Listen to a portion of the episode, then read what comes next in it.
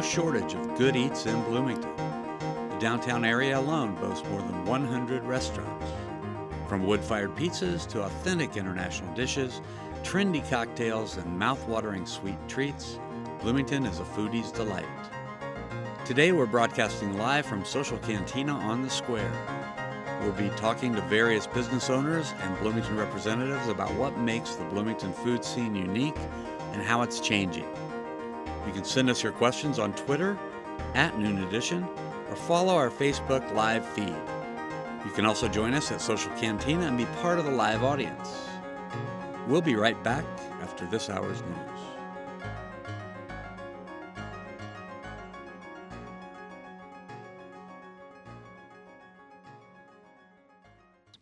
Production support for Noon Edition comes from Smithville, fiber internet, streaming TV, home security, and automation in southern Indiana. More information at smithville.com. And from the Herald Times, featuring coverage of local news, entertainment, and sports, in print at heraldtimesonline.com and on your mobile device. And from the Bloomington Health Foundation, partnering with local organizations and citizens to invest in programs that address our community's health needs. Bloomington Health Foundation, improving health and well being takes a community. More at bloomhf.org.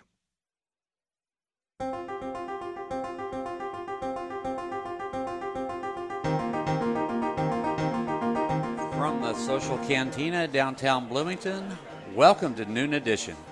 I'm your host, Bob Zaltsberg, along with co host Sarah Whitmire, and today we're doing a special show where we're talking about Bloomington's local restaurants and the Bloomington food culture. We've got business owners and Bloomington experts here to share their thoughts, including our, our first guest who's sitting here, Ron Stanhouse, the owner of Crazy Horse and the president of the Bloomington Independent Restaurant Association.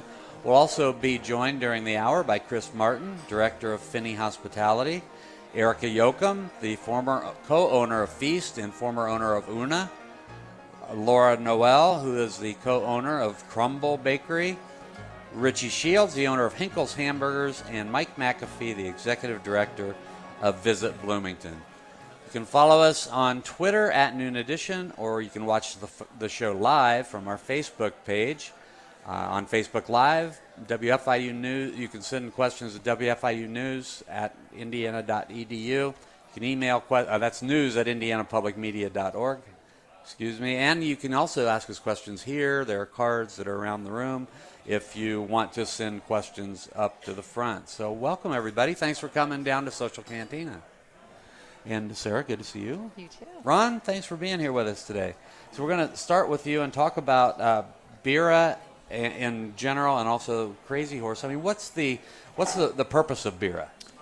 Well, Bira, Bloomington Independent Restaurant Association, was formed probably nearly 30 years ago to give restaurant owners, particularly the independent restaurants over franchise chain restaurants, a voice, a way to collectively discuss and, and identify issues and solutions. Mm-hmm. So, Talk about um, you know some of the things that you, you do. I mean, do you meet regularly and talk about what, what's best for independent restaurants? Well, for let's say the first 20 years, we only met in times of need or urgency, crisis, um, bigger issues, and then maybe uh, we'll say 10 years ago we kicked it up and we wanted to be more active um, and try to bring in the Fourth Street restaurant people and and make a larger collective group. But it's a lot of effort and it was a lot of work and let's just say independent restaurant operators don't always respond. They don't have time. They aren't quite as organized. And so in last 2 years the BIRA board decided that it should probably step down a notch. So we've kind of gone back to the uh, lower key, a presence without being active. Well, you know, along those lines, I have to say, and the the audience might be interested. We invite a lot of restaurant people here, and we we have a great group here with us. Several people said, you know, it's the time of day I just can't get away. Exactly. right. right. So, yeah. So, what about uh, you know you've you've been with Crazy Horse for how many years? Over thirty. Over thirty. So, what's what's the key to to a independent restaurant being able to succeed in town? Well, you could probably talk to my wife and get that answer, but it's you know putting your restaurant ahead of your family, and you know it's, it really becomes the primary source of your time and effort. Yeah. So Yeah. I'm curious, as somebody who's been here for 30 years and is the head of Bira, this mix of restaurants in Bloomington, how did Bloomington really become this food destination? Has it been this way for 30 years? Or? It's always been dominated by the locals, I believe, and maybe you ask Bob. He may go back farther than I do, but you know, I came as a student in '77, and and what an interesting place, right? And the restaurant scene's always been that way. It's certainly grown as the population grows, and it was. I know Mike will be here later to talk about tourism, but you know, as the number of tourists come, grows the number of restaurants, and we have that extra facet of an economy to help support that diversity of restaurants. Yeah, I, I came in 1976, so Okay. just ahead of you. We're both young. Yeah, yeah, Right, right. Um, so I, you know, I, I could probably mention a few ways that I think things have changed, but I'm not going to do the talking today. You Okay, are. So, okay. how do you think things have changed in you know in your time here? I mean, are there more of certain kinds of restaurants and less of other kinds of restaurants? Well, certainly Bloomington's unique in that we're not dominated by the franchise chain, and is a very healthy, independent restaurant community here. And I don't know if that might be partly due to the tourism, and people want a unique experience. Mm-hmm. So you know you're not going to get that out on the highway generally. Right. How do food trucks fit into all of that? That's a great question, and I don't know the food truck business. I, I you know, I, I like going. I'm a customer, but I don't I don't understand it. And I would rather sit in a restaurant than than to stand outside, you know, with a taco in Well, my I hand. think so. So one thing I think um, takes a lot of capital to start a new restaurant, and that's something that we have seen here in Bloomington is that these food trucks then end up developing these brick and mortar stores. Seems like maybe a new business model that maybe wasn't around when Maybe you yeah. Does it go from brick and mortar to food truck, or does it go from food truck to brick and mortar, or both? So, uh, what can you tell us about you know running an independent restaurant that people might not know?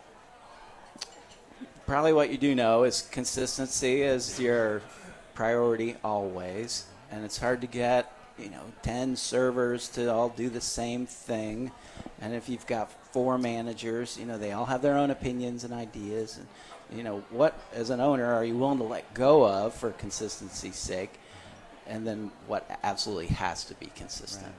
You know, there are lots of different kinds of restaurants. We have several different kinds uh, on the panel today, but um, some of them sell alcohol, some of them don't. And the whole issue of alcohol sales and getting a, a liquor license in town, can you give us like a 30 second um, tutorial on that? I mean, what, how important is that to a restaurant and how costly is it to a restaurant?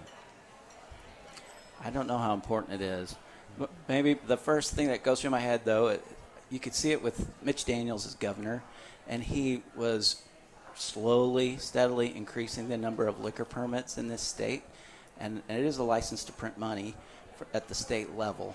And certainly in a community here, where uh, you know, if you wanted spirits, it's going to be two hundred fifty thousand dollars Just a, for the license. for a permit, and so they auction those. I, I've participated in at least three different decades of auctions, and um, and that's the state has figured out that that's a good way to make money. Yeah, well, it sort of depends on wh- who your audience is, right? Right. Who you're trying to attract into your. Into your But so there's more and more permits in this community, uh, every community, and it's it's it could slowly gain. Certainly, other states. I know Arizona.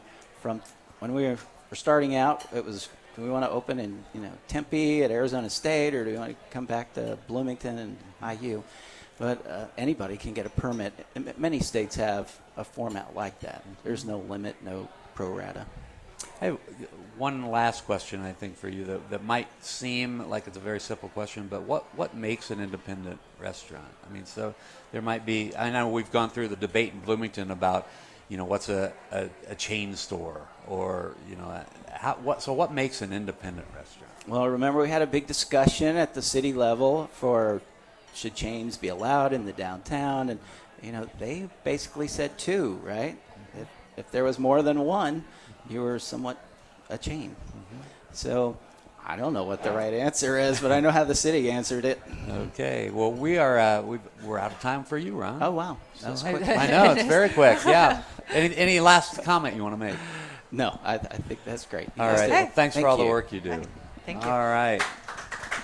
That was Ron Stanhouse, the owner of Crazy Horse, and uh, he's uh, involved, uh, president of Bira. Or, so now we're going to go to our second guest of the day, and he's a, a host today. So Chris Martin is here. He's the director of Finney Hospitality, which owns this restaurant. Yes. And Social Cantina, Smokeworks, the Tap, the tap and Yogi's and Yogi's Bar and Grill. is reopening. The big soon. news in Bloomington these last few weeks. So No pressure. a lot of people are excited about that one coming back. Yep. So- So, are we.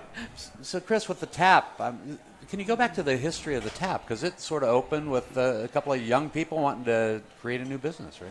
Yeah, so Nathan Finney, who, who owns our organization, uh, grew up south of Bloomington and uh, had, had been in Indiana a long time, but had moved down to Florida and uh, had seen the differences in the craft beer industry both here in central Indiana as well as in Florida, and had the great idea to come back to Bloomington and start a craft beer bar. Uh, originally serving no food, we didn't brew beer originally, and uh, it really resonated with folks and have uh, sold a lot, a lot of craft beer uh, over the years, and then you know, started allowing uh, food to be delivered into the restaurant and figured out that, hey, that really seemed to make people stay longer. And so Nathan uh, created a kitchen in the basement, which is barely the size of this room we're in right now.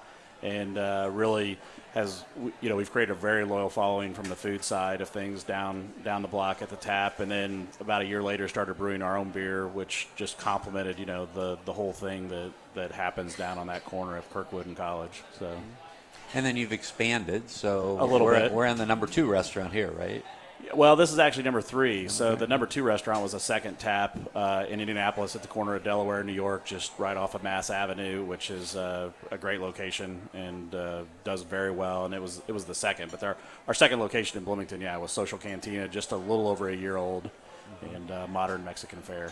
And how do you decide um, that there's a niche in a community? I mean, what what what your marketing show you? Yeah, I mean, I can't for sure speak to what uh, spurred Nathan to do this specific concept, but you know, the two of us both love Bloomington, but also love going to Nashville and Chicago and Tampa and Fort Lauderdale, Miami, and all these other cities where you where you see really cool things. And uh, and there, this was a gap in Bloomington. There was a, certainly a lot of Mexican restaurants, but but not this modern, uh, you know, taco tequila bar, and uh, you know, and it's been more than warmly welcomed for sure. This is a very successful restaurant in our portfolio.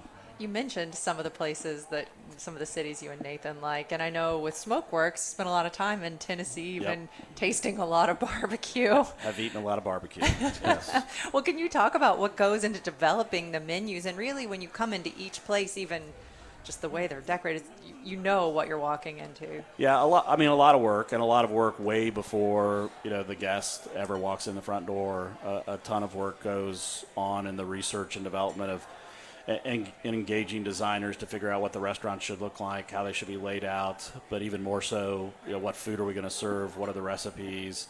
Uh, you know, at Social Cantina, we're lucky enough to have some people on our staff who you know helped us create a lot of what's here, and a lot of the features and soups and things like that are, are made from scratch. Literally everything in this restaurant is made from scratch, which is really really cool. And then at Smokeworks, you know, it's this combination of you know the style of barbecue, which is Memphis dry rub, so it doesn't come wet with barbecue sauce. It's it, you can get barbecue sauce, but it, that's not how it's cooked, and it's a very slow, tedious, hard process. But a lot of the side dishes, a lot of the other things on the menu are family recipes that Nathan grew up, you know, eating at family reunions and on his mom's kitchen table. So really near and dear to. to to him and, and I think when people uh, experience Smokeworks, it resonates that it's a really cool uh, type of food, and the food, you know, we spend a lot of time, a lot of care going into that food.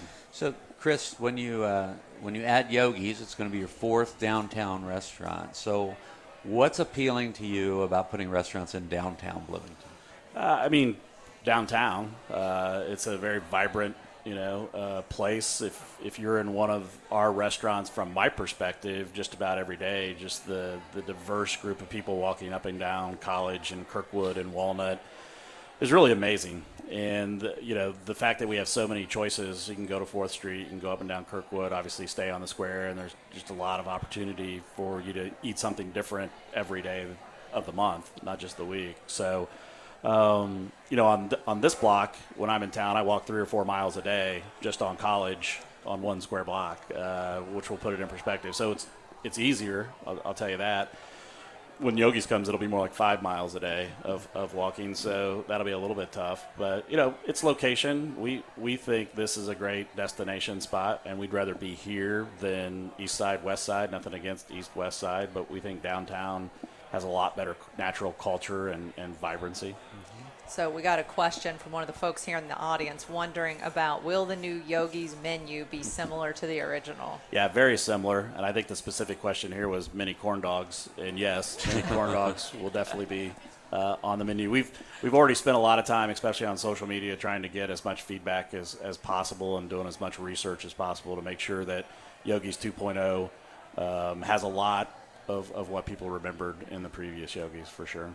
Okay, so when you uh, when you think about you know yogis, it's got a lot of tradition, and there are probably a lot of people that are going to go back there that used to go to the old yogis. With your three restaurants on this street, do you have people that you know frequent um, all three, or do you have like regulars at each individual restaurant? Can you tell the crowds at the different restaurants? Yeah, it, it's a little bit of both. I mean, certainly, you know, the tap's been around long enough that there's a very uh, strong group of, of regulars that, that use that restaurant at different times. But yeah, it's it's not uncommon for me to see someone put their name on the wait at Social Cantina and then go down to the tap and get a beer and watch a game before we text them and tell them, hey, their table's ready here. So that's that's actually the fun part for me is I do see people uh, in our different restaurants, different days of the week, and and certainly appreciate the fact that you know they come to all of our restaurants, not just their favorite or, or one of their favorites.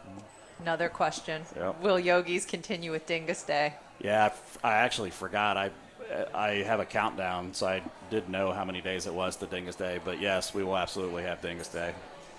So, you've had so you've got three restaurants. You're going to have a fourth. What are the biggest challenges to running a restaurant in downtown Bloomington?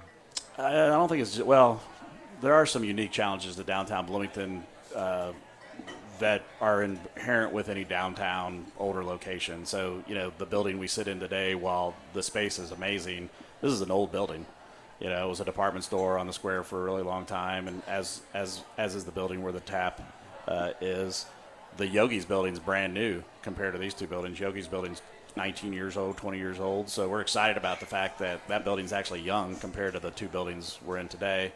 Uh, so that the age of the buildings, the age of the streets. You know, we had a water main break in our front front door a couple months ago. Um, uh, you know, the, the alley which services everything we do from a support standpoint is a pretty interesting alley because it supports about 30 businesses uh, right behind this building, which is pretty chaotic. And I'm sure everybody sees, you know, there's, there's trucks stopped on the streets all the time making deliveries and everything like that. Besides that, it's people. You know, you're going to hear from everybody probably today that people is the is the thing that drives this business, whether it's the guest or it's the team members that we have. So I'm curious about the downtown parking. How much of effect does that have on? Because all your businesses are right around the square. Uh, yeah, I mean, parking is what it is. If, if you're going to make a choice to be in a, a, a, place like downtown Bloomington, you know, you, you accept what parking is. And I will tell you personally, uh, you know, parking is really not that bad if you're willing to walk a little bit. If you want to park right in front of a restaurant or right in front of a store in downtown, you're going to struggle for sure. But yeah, there's some great tree-lined streets and great places to park your car and walk and see some stuff every day.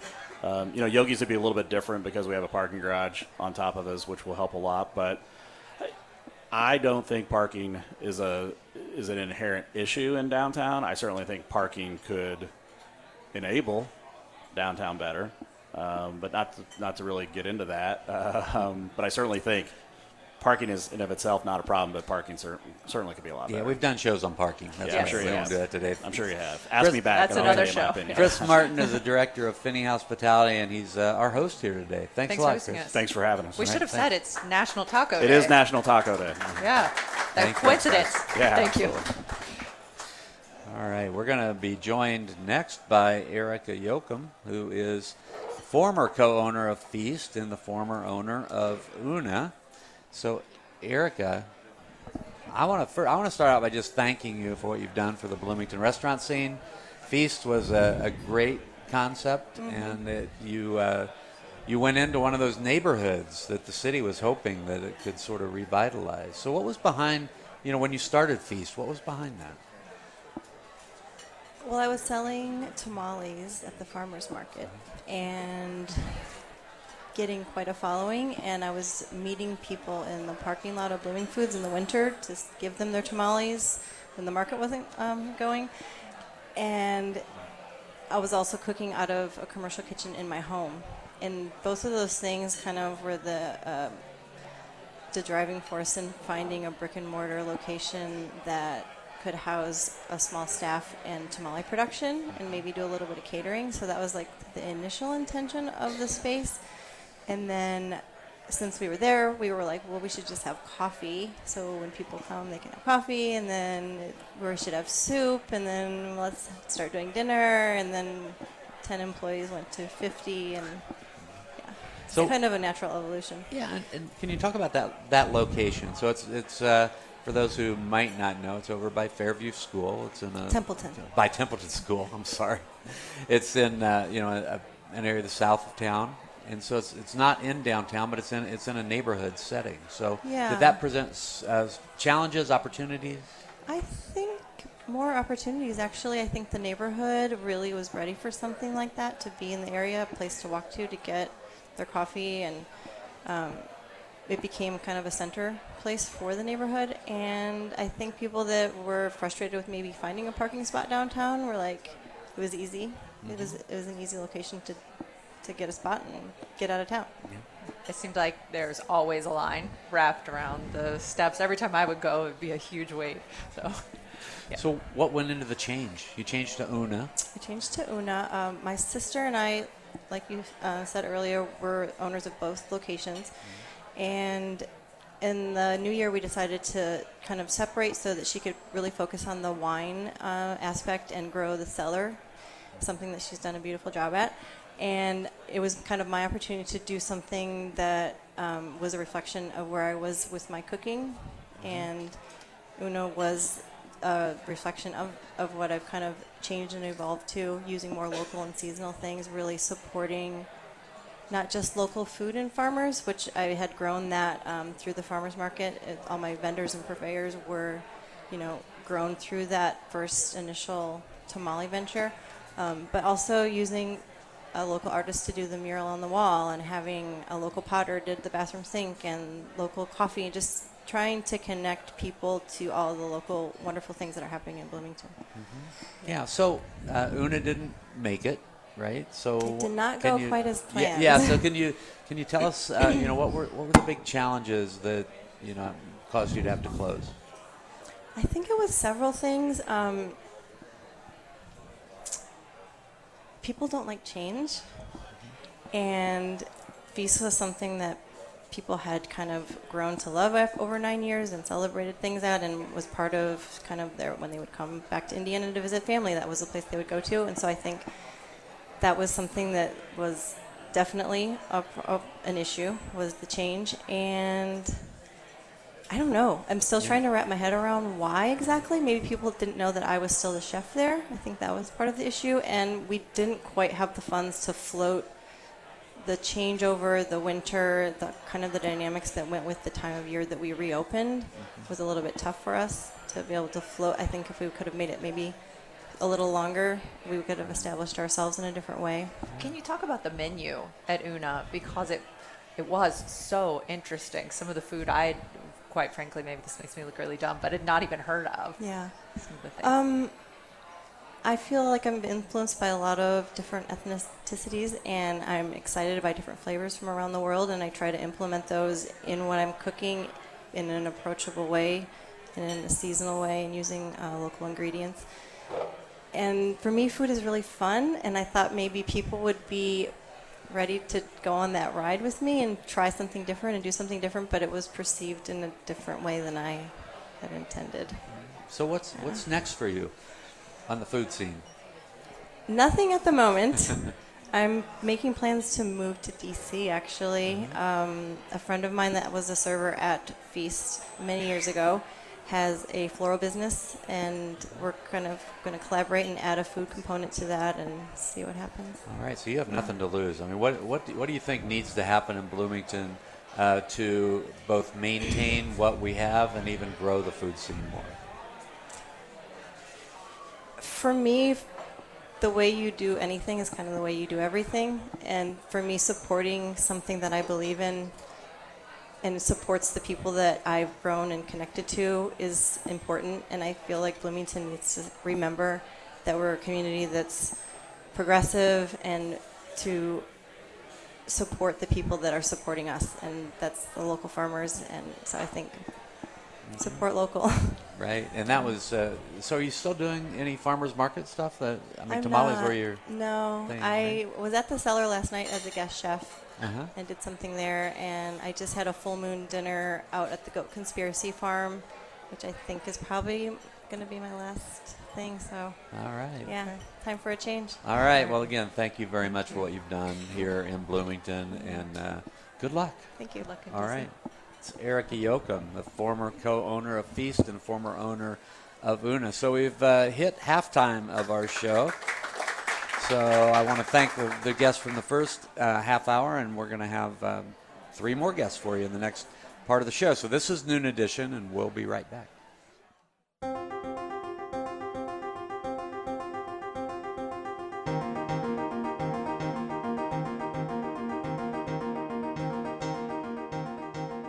From the Milton Met studio at IU's Radio TV building, this is Noon Edition on WFIU.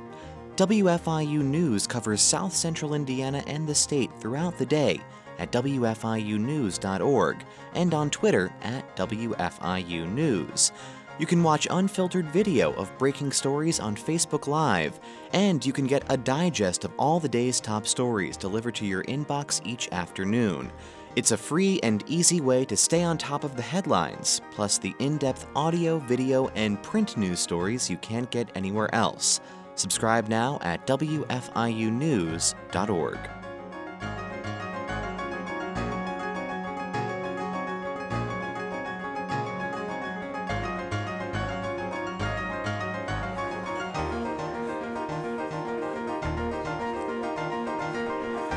Welcome back to Noon Edition. I'm Bob Zaltsberg, along with co-host Sarah Whitmire. Uh, we're coming to you today from live from Social Cantina on the Square in downtown Bloomington. We're talking about local restaurants, and joining us now is Laura Knoll from Crumble Bakery. Laura, thanks for being here. Thanks for having me. All right, so some people here may or may not be familiar with Crumble. So, where are you located, and what kind of food do you have? So we have two locations. One of them is on the kind of southeast side of town, um, close to College Mall area, and then our newer location is on College Avenue on 10th and College. Um, so we, when we started, um, we really kind of saw a need in that particular corner of town for something that would just be a good community gathering spot. It's in a, it's in Renwick Village. Um, so there are a lot of neighborhoods back there, and we just thought, well, we would, you know, give people a place to come to meet up with their family members or friends, and we'll have really good coffee, and maybe we'll have some homemade cookies. And then it turned out that the demand kind of um, was for a lot more pastries um, than we imagined at first. So we're about equal parts coffee shop and bakery. Um, we have a fully functioning kitchen staff at our new location now. We have a big kitchen there, which is really nice. And so we do all sorts of pastries. We do everything from chocolate chip cookies, just classic, to um, macarons, croissants. We make our own croissants. Um, that's something we've been doing for about a year and a half. Um, quiches, things like that. So we really love it. How do you develop a niche as a bakery? Um, it's something that we're kind of still in the process of. I mean, a lot of it is just um, getting to know what our customers are really interested in and fitting that with what we're already passionate about. So it's kind of that balance of listening to our audience and also um, meeting what we're already excited and talented in doing. Um, and so we work to make sure that people love what we're doing and listen to them and talk to them and ask them those questions. Like like Feast that Erica started, uh, Crumble is in one of those new kind of neighborhoods that Yeah. the city helped uh, sort of pushed for Renwick. So in terms of um, you know having a local clientele, do you get people at different kinds of day that you see every day, or is it a, a, a is it a destination that people come to? Most of our customers are returning customers. And so I'd say on any given day, about 80 to 90% of our customers that come through the door are ones that have been there multiple times in any week. Um, we have people who come every single day, a couple of people who come, I would say, two or three times a day, um, who live right there, maybe across the street from us, and come in to get their coffee on their way to class or to work or whatnot. Um, and so that's really what we had always wanted. A coffee shop is really a neighborhood thing, and we wanted to be a positive impact on that. It seems like there have been so many coffee shops that have opened in Bloomington recently.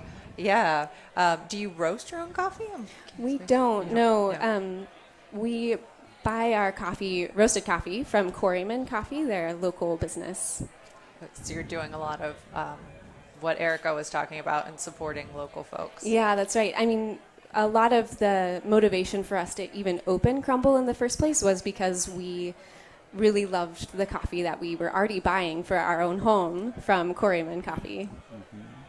So you decided that you'd open a second location. What went Yeah. into that that decision?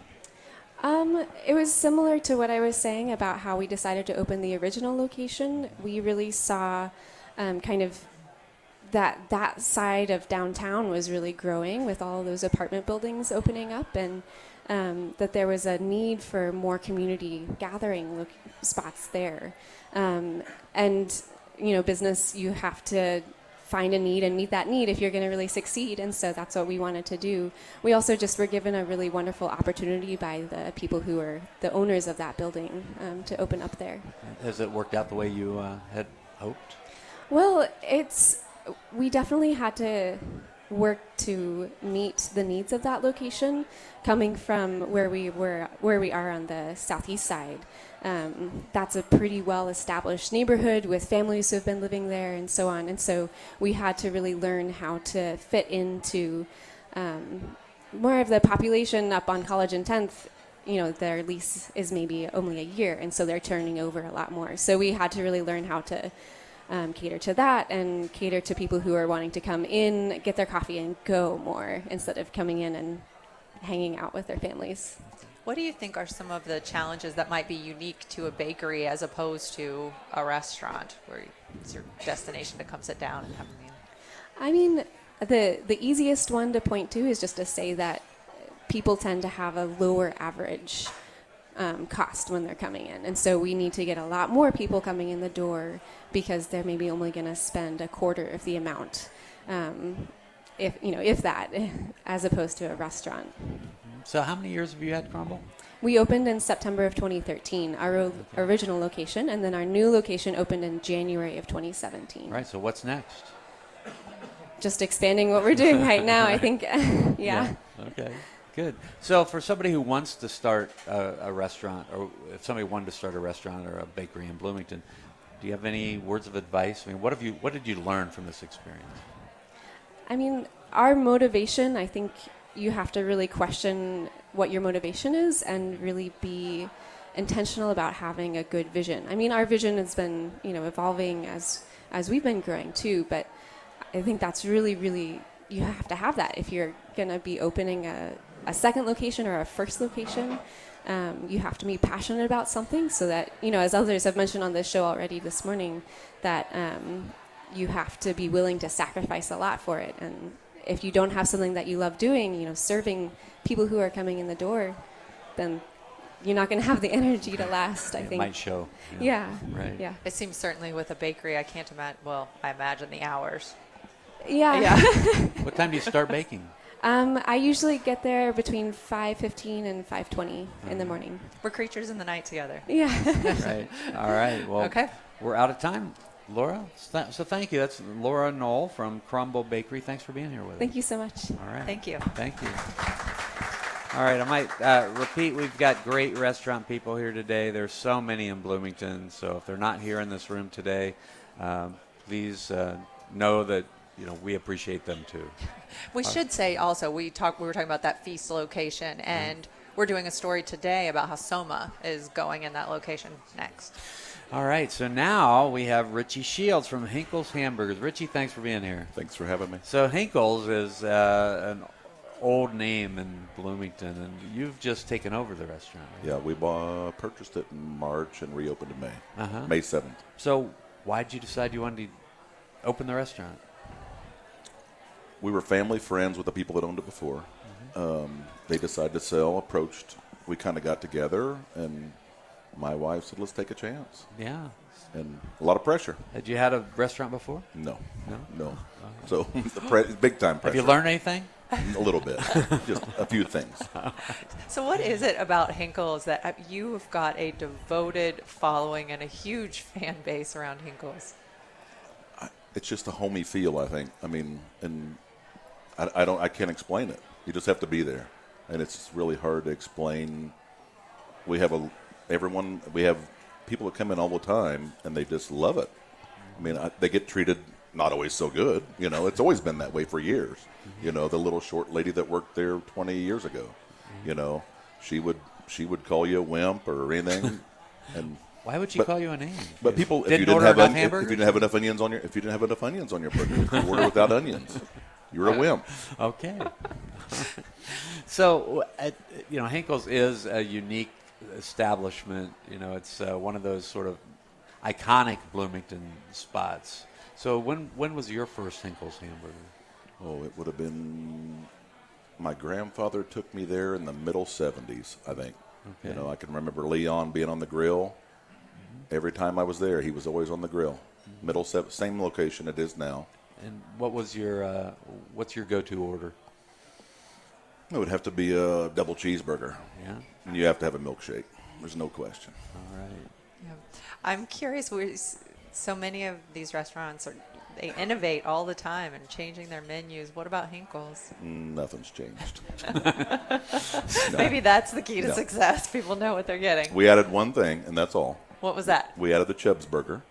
The, The what's what? it The Chubs. The Chubbs. Uh huh. The And Chubbs burger. What is the Chubs burger? My daughters came up with the name.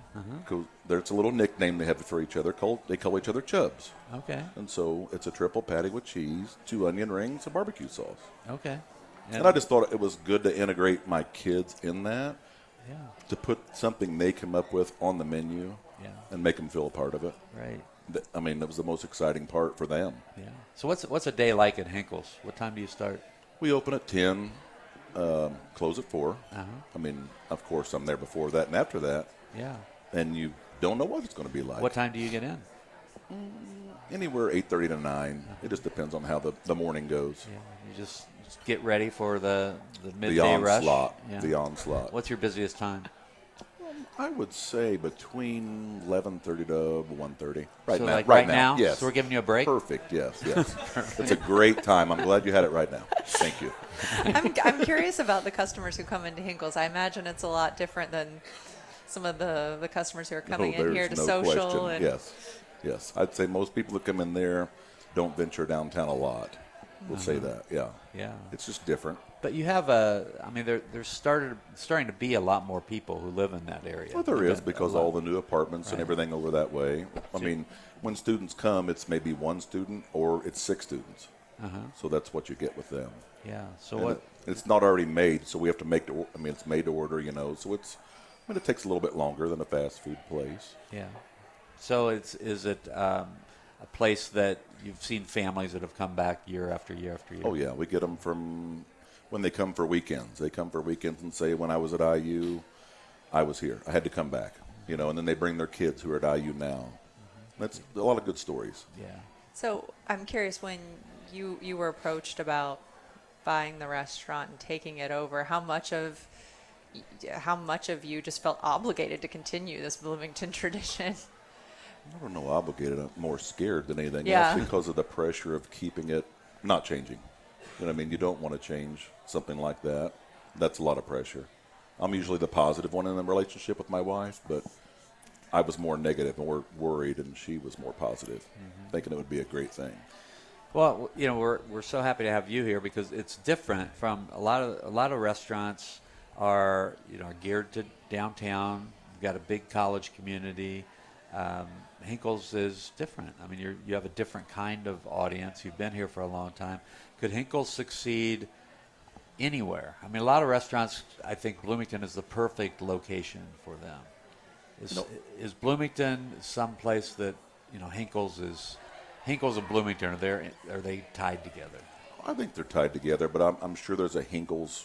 You could probably find a Hinkles in other little towns. I mean, I've heard of that the place up north that has the other school. Uh-huh. I think Yeah. it Oh, yeah. starts with a P or something. Yeah, I've heard but of that. I, I think they have something similar to that. Yeah. Okay, all right. I think a lot of college towns, especially, have that one sort of go-to place that everybody They do. remembers. They do. I think if in the '80s there was two Hinkles, if I remember right. Uh-huh. Third and Third and Jordan, and then the location where it's at now. Okay. So how many hamburgers do you sell in a day? That's a good question. I don't have time to count. You don't? Okay. All right. It, it, it ranges. 150. I mean, we've done as many in the early days when we opened. May 7th. I mean, over 300. Mm-hmm. the, the day you open, over 300 Yeah. people. The, the first it, three weeks was. I mean, it was overwhelming. Yeah. Yeah. You couldn't get in the parking lot. What did you do in your previous life before Hinkles? I don't even remember. so we'll put it that way. I don't remember having a previous life. Yeah, at this point, you're so in it. How do you take a vacation and everything at this point? That's yeah. why I came here. Yeah. Yeah. All right. Well, we appre- well, you said you just now mentioned that before there were two locations. So, any mm-hmm. chance of doing that again? No idea. No, No idea. No To idea. Right now, yeah. yeah. We'll ask my kids when they get a little older. So what do you like in a in a hamburger? I mean, what's your, you know, you you like you, you said what your go-to is, but what makes it great? Just the freshness of it, the ta- the onion taste, um, and you can the, the grill's open. You can see everything happening right there. Um, that's it. Yeah. Okay. So, I know there's a there's a lot of attention towards these things called Impossible Burgers and all these meatless burgers. Any chance those will ever be on the Hinkles menu? I'd say not. No. It was worth asking. All right. So, in you know, in the time, you know, I sort of ask you as a, a joke if you'd learned anything. I mean, what's what's one of the big surprises that you've you've found since you uh, started back in May? Um, Everything. I mean, everything. It's, I mean, it just every day is something new. Um, challenges, you know, from just having, you know, we have four employees plus myself, and so that I mean that can be a challenge on certain days. You know, if someone's not there, because you have a system. Right. And your system, when it's all together, it runs great. Yeah. But if you have one person out of that system, you gotta you gotta cover it. Right. And it, you just do it. Right. You just got to go. You can't think. You just got to do it. Just got to do it. All right. Well, Richie, thanks for uh, your input today, and thanks for reopening Hinkle's Hamburgers. Bloomington wouldn't be quite the same without it. Thank you, and thanks for your time. All right, that's Richie Shields, owner of Hinkle's Hamburgers, which is out on the west side of town. And Bloomington now, institution. It is. Sure.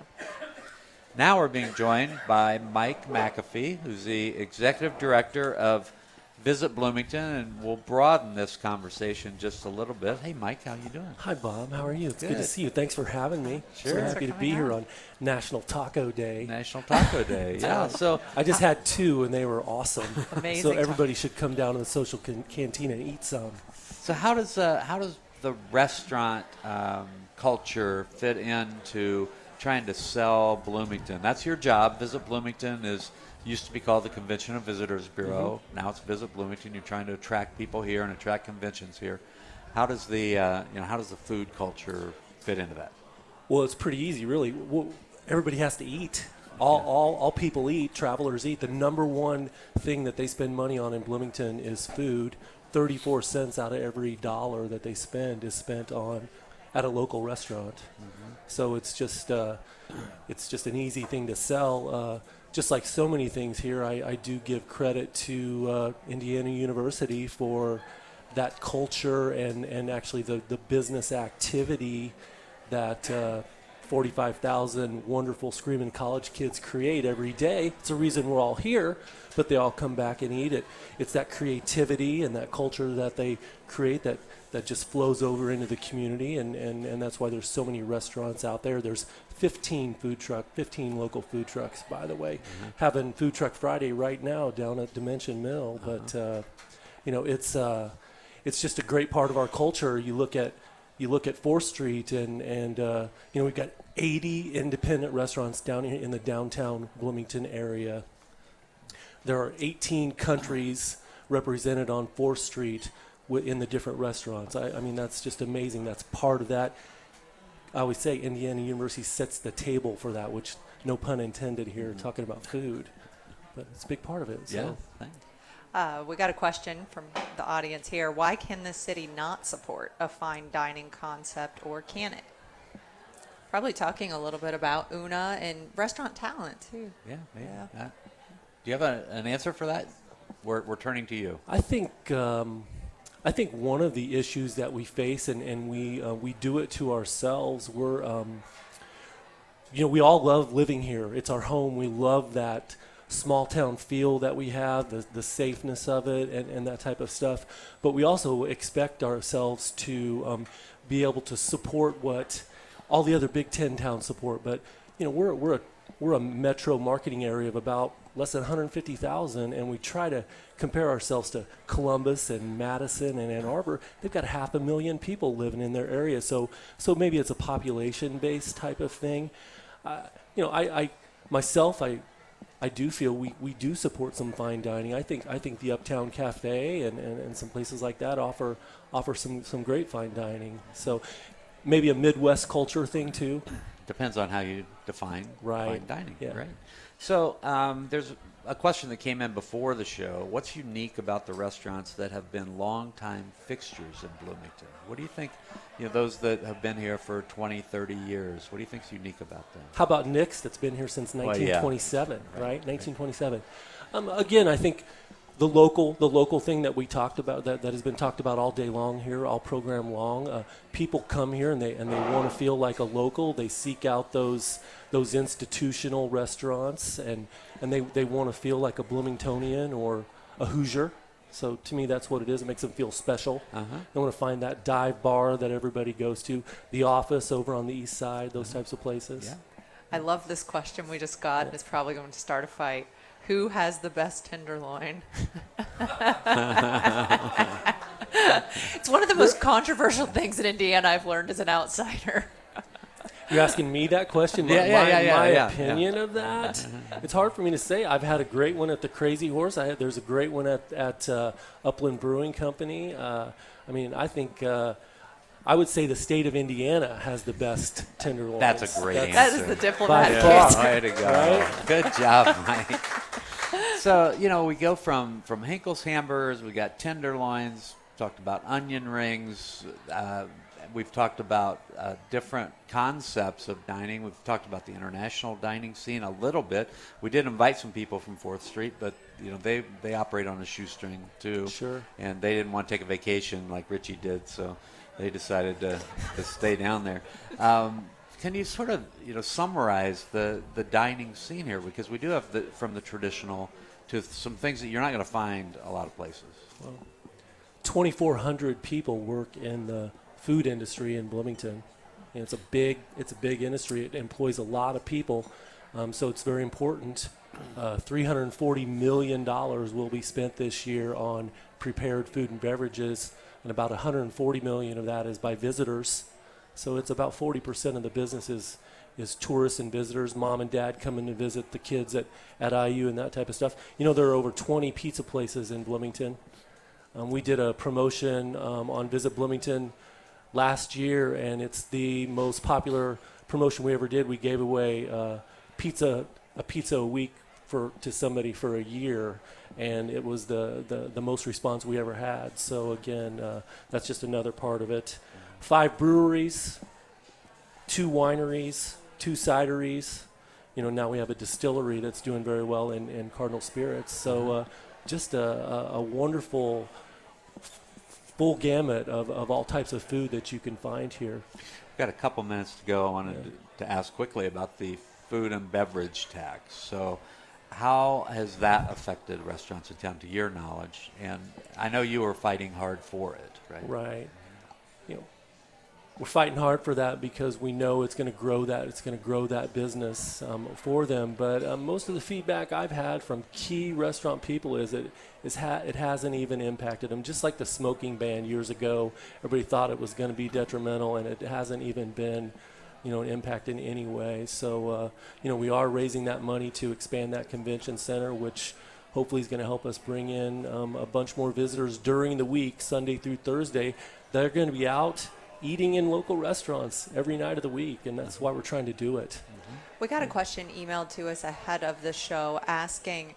Um, they were asking about all the openings and closing, and if that is unique to Bloomington to have that sort of much turnover. I don't think so. Yeah, I'm no expert in the in the restaurant business, but I think I always read the stat that about half of them close. I think half of them fail. So I, I think it's just a common thing. It's it's it's a challenge. I think they operate on a four percent uh, profit margin, so it's very very tough. So it's a it's a creative business, uh, you know, with with creative creative food and, and chefs and that type of stuff. So just a constant challenge. Very competitive industry here in Bloomington.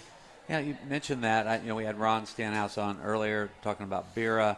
Um, you know, you see this from sort of the 60,000 foot view.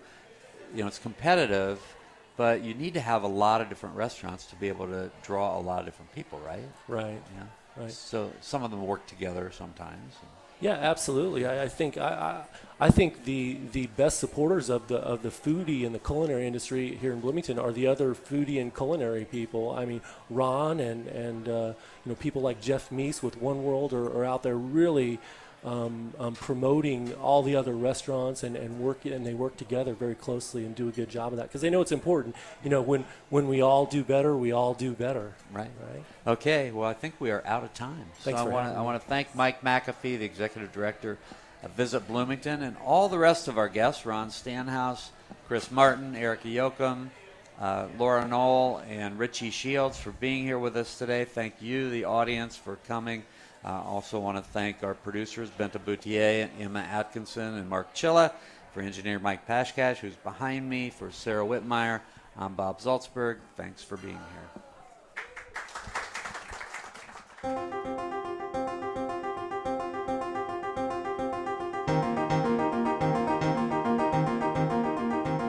Noon Edition is a production of WFIU Public Radio. A podcast of this program and other WFIU programs is available at WFIU.org. Production support for Noon Edition comes from Smithville, fiber internet, streaming TV, home security, and automation in southern Indiana. More information at smithville.com.